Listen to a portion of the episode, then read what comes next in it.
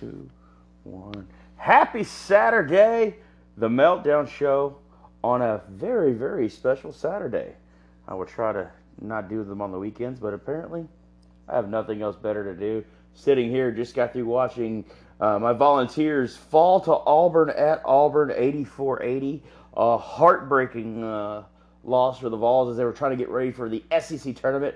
They still have an outside shot of winning the SEC regular season, but I think they're going to need Vanderbilt to lose to win at LSU.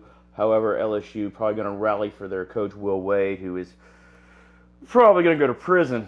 Hopefully not, but, you know, probably going to go to prison for corruption and, you know, basically being a shady folk. But, you know, just sitting here, I was on the Twitter machine at The Meltdown Show at Twitter. Follow me there. It's a great place. Going back and forth with some college basketball fans, I said, you know what I should probably do? I should probably do a podcast. You know, I'm not doing anything else. I think it'd be a good way to waste a little bit of time. And I really enjoy doing them. I hope you enjoy listening to them. I've seen my listens here on the great Anchor app go up over and over. So I really, really appreciate everyone taking the time to listen to them. But I mentioned I was on Twitter, I was on social media, checking out some Facebook stuff.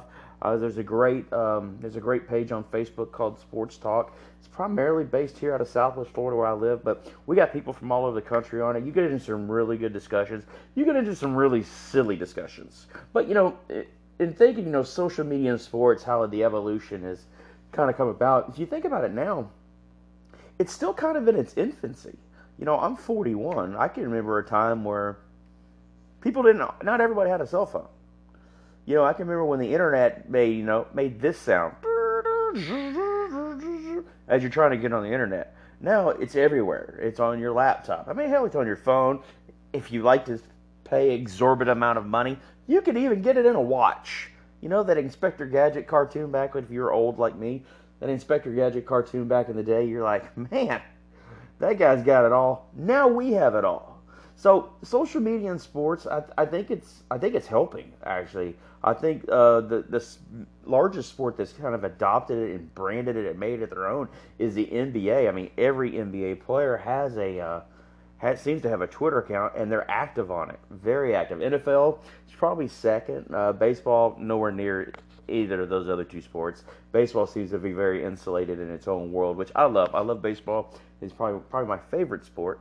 But, you know, the NBA has really used social media, I think, to help grow its brand. I think NBA has a goal of being a worldwide sport, a worldwide league, and I think using Twitter and Facebook and Instagram and places like that, I think they're going to accomplish that. I think Adam Silver is very, very pro-social media. I know a few years ago college coaches didn't want their players during regular season to use social media. It seems asinine now. I mean, sports organizations use it every day to build relationships with their fan base. Imagine this. I'm 40. Imagine 20 years ago. I'm 20 years old. Do you know how sports teams told people about special nights, special events, or goings-on at their arena? Billboards, radio commercials, TV commercials. Now, in 12 seconds, you can put an ad together, put it on social media, and it touches 5 million people in your area. It is a dynamic tool. Look at me. I'm using it to do podcasts. I never would have thought I'd done a podcast. I just usually like to come on Facebook and, you know, on draft night for NBA and college and just basically tell people what I think. Whether you agree with me or not, I don't really care. Same with this. If you don't really agree with me or not, that's fine. I just enjoy doing this. But I think it's even given me a voice, someone who, you know, has no formal training, just loves sports and loves to talk about it. So that's what I'm going to do. But I think with the way organizations are using it, they're using it as a building block to kind of touch base with its fan base, to kind of build interest around, you know, nights that are not always interesting. Think about it. Baseball has 162 games. Why it doesn't use social media more, it kind of baffles me, because I know you could only have, 80 bobble nights at your home stadium, and bobble nights don't sound like a lot of fun, but if you've never been to a game and you didn't get a bobblehead, that's pure sadness. Whereas the NBA uses it for anything. You get player updates. Teams are constantly updating their social media. They hire people just to do social media. It's that important. Players who have great social medias. If you want to follow somebody great on Twitter, Donovan Mitchell, point guard, Utah Jazz. Knocks it out of the ballpark. Has one of the best Twitter follows ever. Jay Crowder, also a Jazz. Another great follow. I'm not even a Jazz fan. I'm a Grizzlies fan. Talk about Grizzly guys that got a good social media presence. Rookie Javon Carter out of West Virginia. He's got a good one. Mike Conley. You know, it seems the NBA has seemed to have found that niche where it could talk to its fans and also keep it in the forefront during times where, like now, the NFL keeps to try to jump back into the forefront, or football tries to jump back in the forefront. So social media is a way for organizations alone to kind of keep you interested during a long season. NBA seems like it starts in October. It's over in July. It seems really long. People complain about baseball. I think the NBA season's long. And once it gets to the playoffs, it seems really long because it's a 7-game series played over 20 days. Really? We can't tighten this up? I know you don't want playoff games going on back-to-back nights, but holy cow. I mean, but not just organizations. I mean, players. Players are using it to stay in touch with fans. You know, fans feel closer to players now. And what does that do? I'll tell you. It keeps you engaged longer. I think that's one of the big secrets of success of fantasy sports. Why is fantasy football so popular? Minus in baseball and basketball, minus the money aspect that you can make out of it. Now with daily fantasy, DraftKings, FanDuel. Not a sponsor yet. Hoping one of these two catch on. But anyway, fantasy sports are very, very popular. But what does fantasy sports do? Kind of like social media. Keeps you engaged. If you're playing a fantasy baseball season, guess what's something you're going to do throughout the day that you probably wouldn't do if you weren't playing? You're going to check scores. You're going to check, see who's starting. You're going to check, see who's pitching. You're going to see results, trends. You're going to stay more involved. And what does that do overall? It keeps you more connected to the game. And I think that's what social media is supposed to do. It initially started off that way, the internet did. It wanted to, bring people closer. Now, I think some people use social media way too much. Then again, I think it could be a useful tool. I know schools use it now for homework assignments and students like that, but as far as social media and sports, I think it's just beginning. I think it's going to be more and more. And speaking of people who use it for bad, I mean, Antonio Brown, free agent wide receiver, restricted free agent, actually. I think he's trying to get traded. I don't think he's a free agent, actually. Trying to get traded out of Pittsburgh. He'll actually send you a personalized message for $500 on social media. That just seems asinine to me, but, maybe he doesn't think he's going to get signed and he's got to find another revenue stream. But, that's one way. But, social media's growth just on the major platforms, YouTube, Twitter, Facebook, Instagram. Tell me, should I get an Instagram?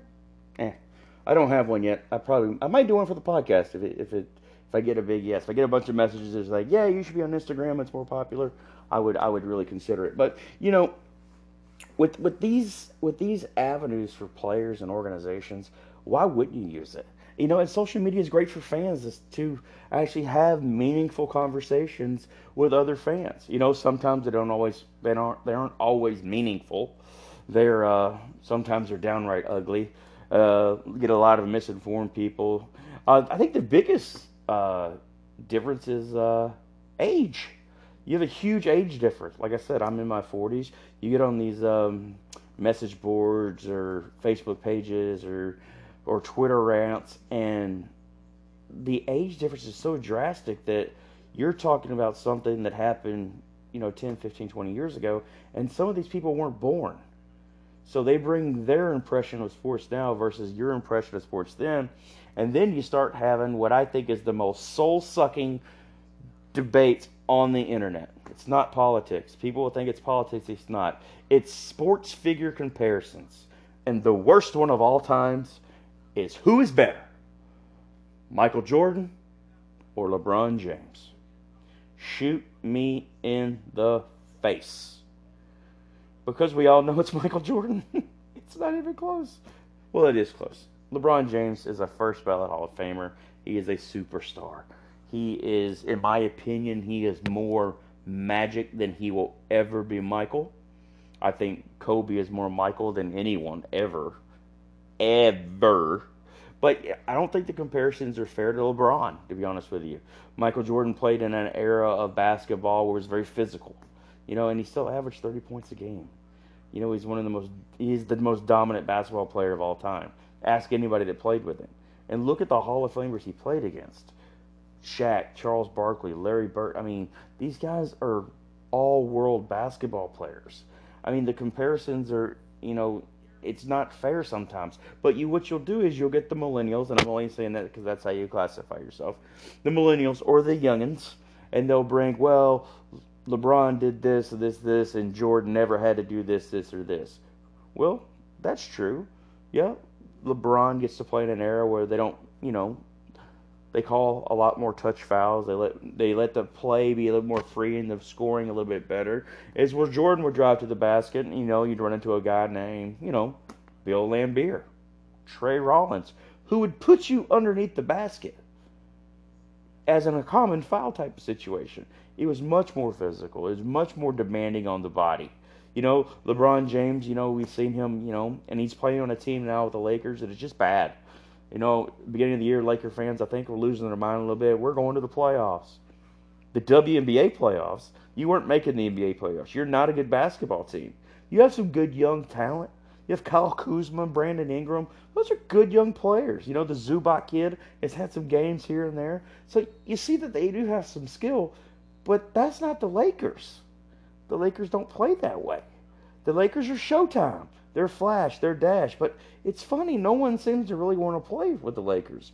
You would have thought this offseason one of these free agents would have popped up and joined LeBron in L.A., but it starts to bring to your point, you know, will someone join him this summer? Will it be Kawhi Leonard? Will it? Will it be another one of these big free agents? I know they're going to clear cap space. They'll basically give away everybody on their team other than LeBron to bring in new players. They'll definitely do that. I think Magic's kind of painting himself into a hole by bringing in LeBron.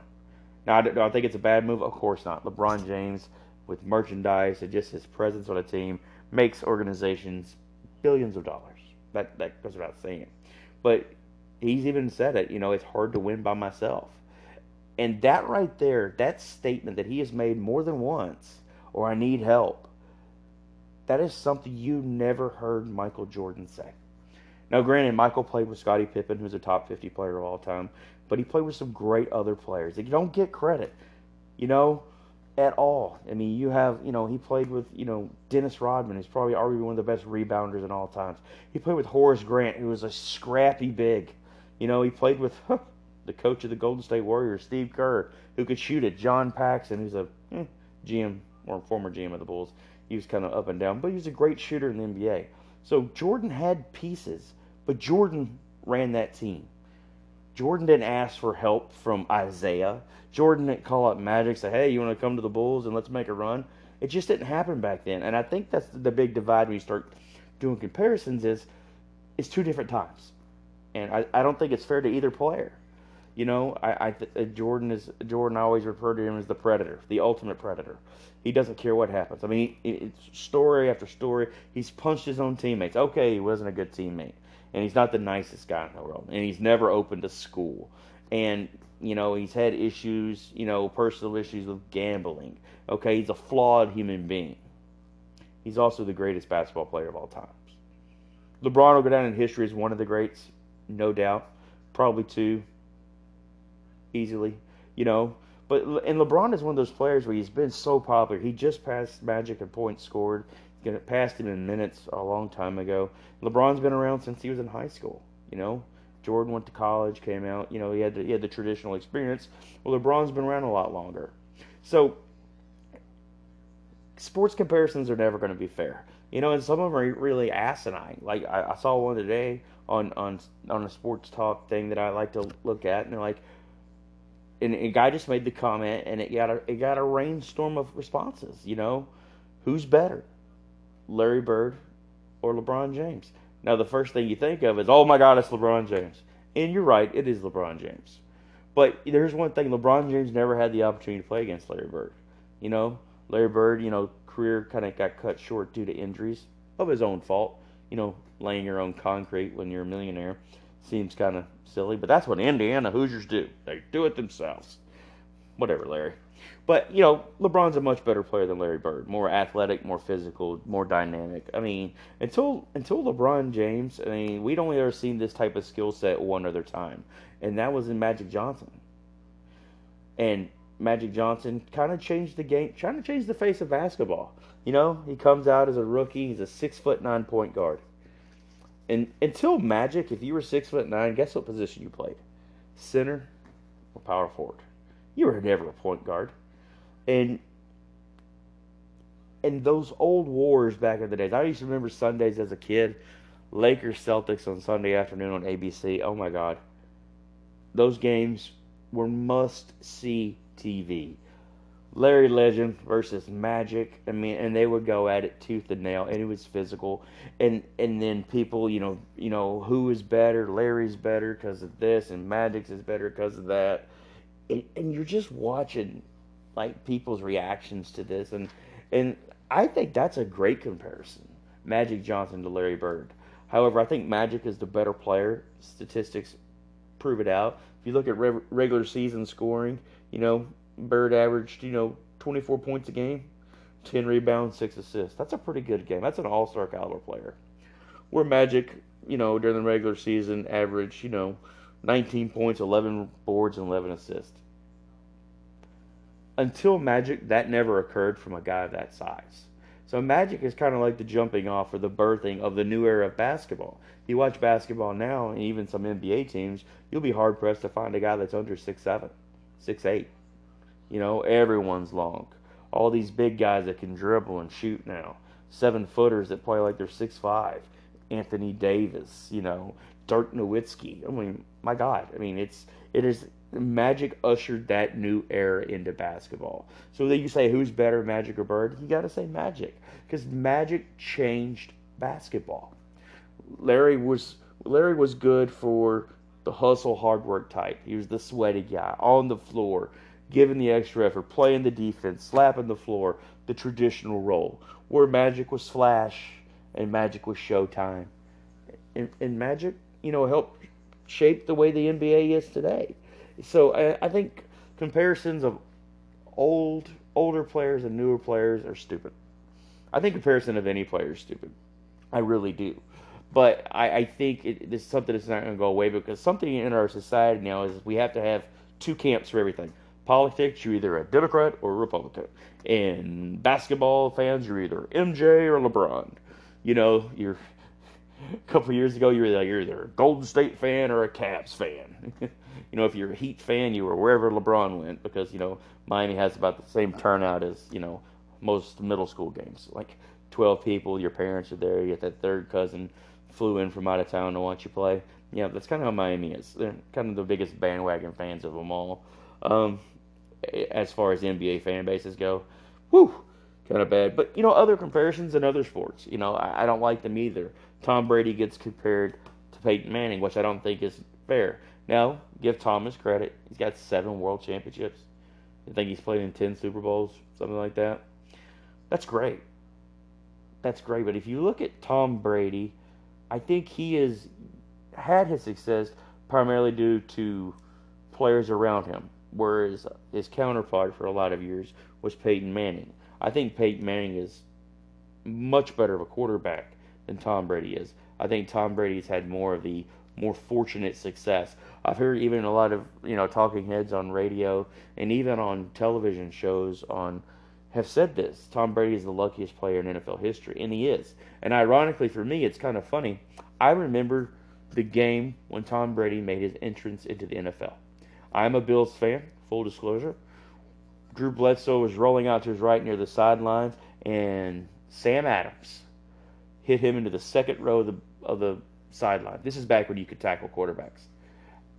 Knocked him into a garbage can. I think his arms and legs both popped off. They were trying to put him back together like a Mr. Potato Head, because if you don't remember Sam Adams, he was about the size of a house. So he crushed Drew Bledsoe. Drew Bledsoe couldn't return. And they put in this little scrawny kid from Michigan, Tom Brady.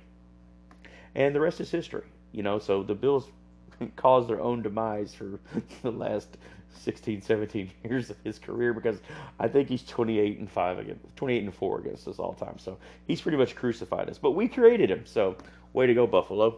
But, you know, I think Manning overall was a better quarterback. I think he knew the game better. I think he was physically better. I think he had a better arm. I think he had all the tools. I just think Tom Brady was more fortunate. You know, but then again, that's where the comparisons come. And that's how you should probably argue it. You know, yin versus yang. Use facts instead of like, well, no, Tom Brady plays the Patriots, and the Patriots are great and everything. You know, I mean, I'm not trying to massage the situation in New England. Too soon? Okay, no more Robert Kraft jokes. Okay, I get it. I'll stop that. I mean, I'm just rubbing. No, nothing. Stop that. So comparisons are bad. I mean, even back in the day, we had comparisons. Who was better, Montana or Elway? I mean, if people forget how good John Elway was. I mean, he had an arm. It was almost like he was a quarterback with two arms. It was that strong. I mean, you hear stories how they'd have to use a football passing machine to wide receivers because Elway threw it too hard. Yeah. And then you have Montana, not the biggest guy in the world, but probably one of the most successful. I think he's 5-for-5 in Super Bowls. I don't think he ever lost one. It means he was 5-for-5 in NFC Championship games. You know, and for the longest time, that's who I consider to be probably the best quarterback ever to play the game. You know, once again, he had a world of talent around him. Roger Craig, that wide receiver who actually I think the GOAT phrase is actually initiated for to begin with, and it probably should have stayed there, Jerry Rice. So, I mean, comparisons can be fun if they're done in a good way. What often gets forgotten in quarterback comparisons, people forget about Dan Marino. How good Dan Marino was. I mean, he was at the top of his game, you know, his entire career. Except for that last game he played in Jacksonville, they got beat 62-3. Other than that, he was top of his field. I mean, he's a big guy, Pittsburgh kid, and back in the day, that's where all the quarterbacks came from. I mean, Jim Kelly's from there, Marino's from there, et cetera, et cetera, et cetera. That's kind of where they all came from, and they're all kind of the same ilk. They're all hardworking. They all got it done. I think Marino ended up throwing for like 72,000 yards. He is a great quarterback. He doesn't get any of the credit that I think he deserves. I think comparisons can fun and keep us talking, and I think it really what comparisons should be used for is to kind of help keep the memory of these older players alive, especially with these younger guys. The younger guys won't know anything about these players. The younger guys didn't get to sit there on that cold winter day and watch John Elway drive down the field to beat the Browns in the AFC title game. They don't get to see that. They'll never get to see that. Or, you know, Montana to Clark in the end zone. Rest in peace, Mr. Clark. I mean, you'll never, ever get to see that. You know, unless you go on YouTube. YouTube doesn't give the same effect. You're not surrounded in the game. You're not sitting there watching your television with four channels. It's a different time. It's a different history. And I think if the more we talk about these things, we keep these players around. You know, before social media, the only way a former player was ever heard of, and it's kind of silly, is if he broke the law. You know, if he got arrested, you know, or did something stupid. It was the only way we'd ever hear from them. You know, and comparisons are like this as well. Sometimes, that's basically how I feel. Sometimes comparisons are like trying to pick your favorite kid. Now, we all know if you have kids, you're never going to pick a favorite. But we all know you have one. You just don't talk about it. Right, Mom? You know what I'm talking about. But yeah, so, yeah, and another thing. You know, I mentioned it earlier, the whole GOAT phrase for Jerry Rice, which I think should have just stayed there. Now you talk to people on sports pages, or you just listen to even ESPN. Mike Greenberg says it for every 15 minutes. Like, today a high school pitcher throws a no-hitter, he's the GOAT. I mean, everyone is the GOAT of everything, and everything has to have a GOAT. Oh, it is the worst word in our lexicon. I wish you would go away. Like when I was a kid, a big no-no for speech was ain't. Now I think it's in the dictionary. You know, GOAT should be stripped from our vocabulary and never be allowed to use again. It serves no purpose. All it does, and it's asinine. I mean, you know, you're watching a basketball game, and Spencer DeWitty from the Brooklyn Nets, and this is kind of the one that threw me over the edge with it. I think he scored like 40 points in the game, and they're like, "I am the GOAT of the Nets." Really? The GOAT? Dude has one good game in his career, and he's a GOAT. It is a phrase I hope goes away. I think it causes more grief than it does good. I do believe in the long run, social media, the internet, sports are going to be a match made in heaven. I really do. I don't think it's going to end anytime soon. Actually, I think it's going to get better. I think the evolution of the internet's changing every 5 minutes. I mean, if you go to your app store, there's an app for absolutely everything. There's an app for, you know, dating, finding a place to hunt. There's an app for finding some place to get your oil changed. I mean, anything. Sports betting. Anything you want to do now, you could do on an app. So, I mean, the internet's not going away, and it's something I think we should really embrace. You know, I have apps on my phone for sports, CBS Sports app, the ESPN app, the Yahoo Sports app, and you know what? And I use them. I get notifications. They keep me engaged with what I love, which is sports. And, you know, it's just a way for us all to stay together. And, you know, I mentioned earlier that Tennessee lost a tough game to Auburn today in basketball. If you like college basketball, today's the day to watch it. Even if you have multiple channels, you know, you can watch some of these conference tournament games getting into their quarters and semifinals of some of the smaller conferences, which you should probably start watching those games now. So when you hear a team like Wofford coming into the NCAA tournament, you're like, who in the shit is that? You know, you should probably start learning some of these names. I know a few years ago, FGCU, the Florida Gulf Coast Eagles, you know, shocked the world, got to the Sweet 16. These are the conference tournaments you have to watch. And sometimes they're the more entertaining conference tournaments and games. But the big boys played today. Like I said, you know, Kentucky's playing Florida today in the SEC. If Vanderbilt beats LSU, and LSU has had a tough day, tough few days, then Tennessee will split a share of the SEC. But they're not the only conferences. I mean, I think whoever did the scheduling for conferences this year did a great job. A great job. Because the last game of the regular seasons seems to be a lot of perennial rivalries. 6 o'clock tonight, Michigan, Michigan State. That is a great rivalry. Those two schools are in the same state. They don't really like each other much. It's a great game. And both teams are really good. It's going to be a great game. And then at 8 o'clock tonight in prime time, Duke, North Carolina, probably the greatest college basketball rivalry of all times. They are going to battle. It's already been said, in case you're wondering, you haven't heard yet, Zion Williams is not going to play. I really hope that he can come back and play in the ACC title game so we can see Zion Williams versus North Carolina in the ACC tournament. At least once. He did play in the first game for 33 seconds before Nike tried to take him out. I mean, before his shoe exploded. I just kid, Nike. But it was interesting to see him on Instagram wearing Adidas. I guess you should probably, Nike should probably work on that relationship a little bit. Above board, please. Don't do what, you know, the other shoe companies have done and, you know, send executives to jail and get 3 or 4 college basketball coaches into a FBI wiretap situation. But check out the college basketball today. Later tonight, if you like it, I love it. UFC is on ESPN+. I am not sponsored by ESPN. I watch it a lot, even though I don't like a lot of their shows anymore. I do watch some of their programming. Their programming is pretty good, especially tonight on ESPN Plus, their new app, which I'm going to have to get because I really want to watch this fight. UFC on ESPN, main event tonight is really the only fight I want to watch. Derek, my balls are hot, Lewis. If you've not seen that YouTube clip, please go check it out in one of his last fights. Oh, my God. It was amazing. It's the greatest thing ever. He is exhausted. He takes his pants off in the middle of the ring as Joe Rogan is interviewing him. And he looks at Joe. He goes, Joe says, why'd you take your pants off, Derek? And Derek goes, my balls were hot. Greatest ever. He's got his hands full tonight because he's fighting former heavyweight champion Junior Dos Santos. Combined, they have 32 knockouts professionally. Someone's going to sleep.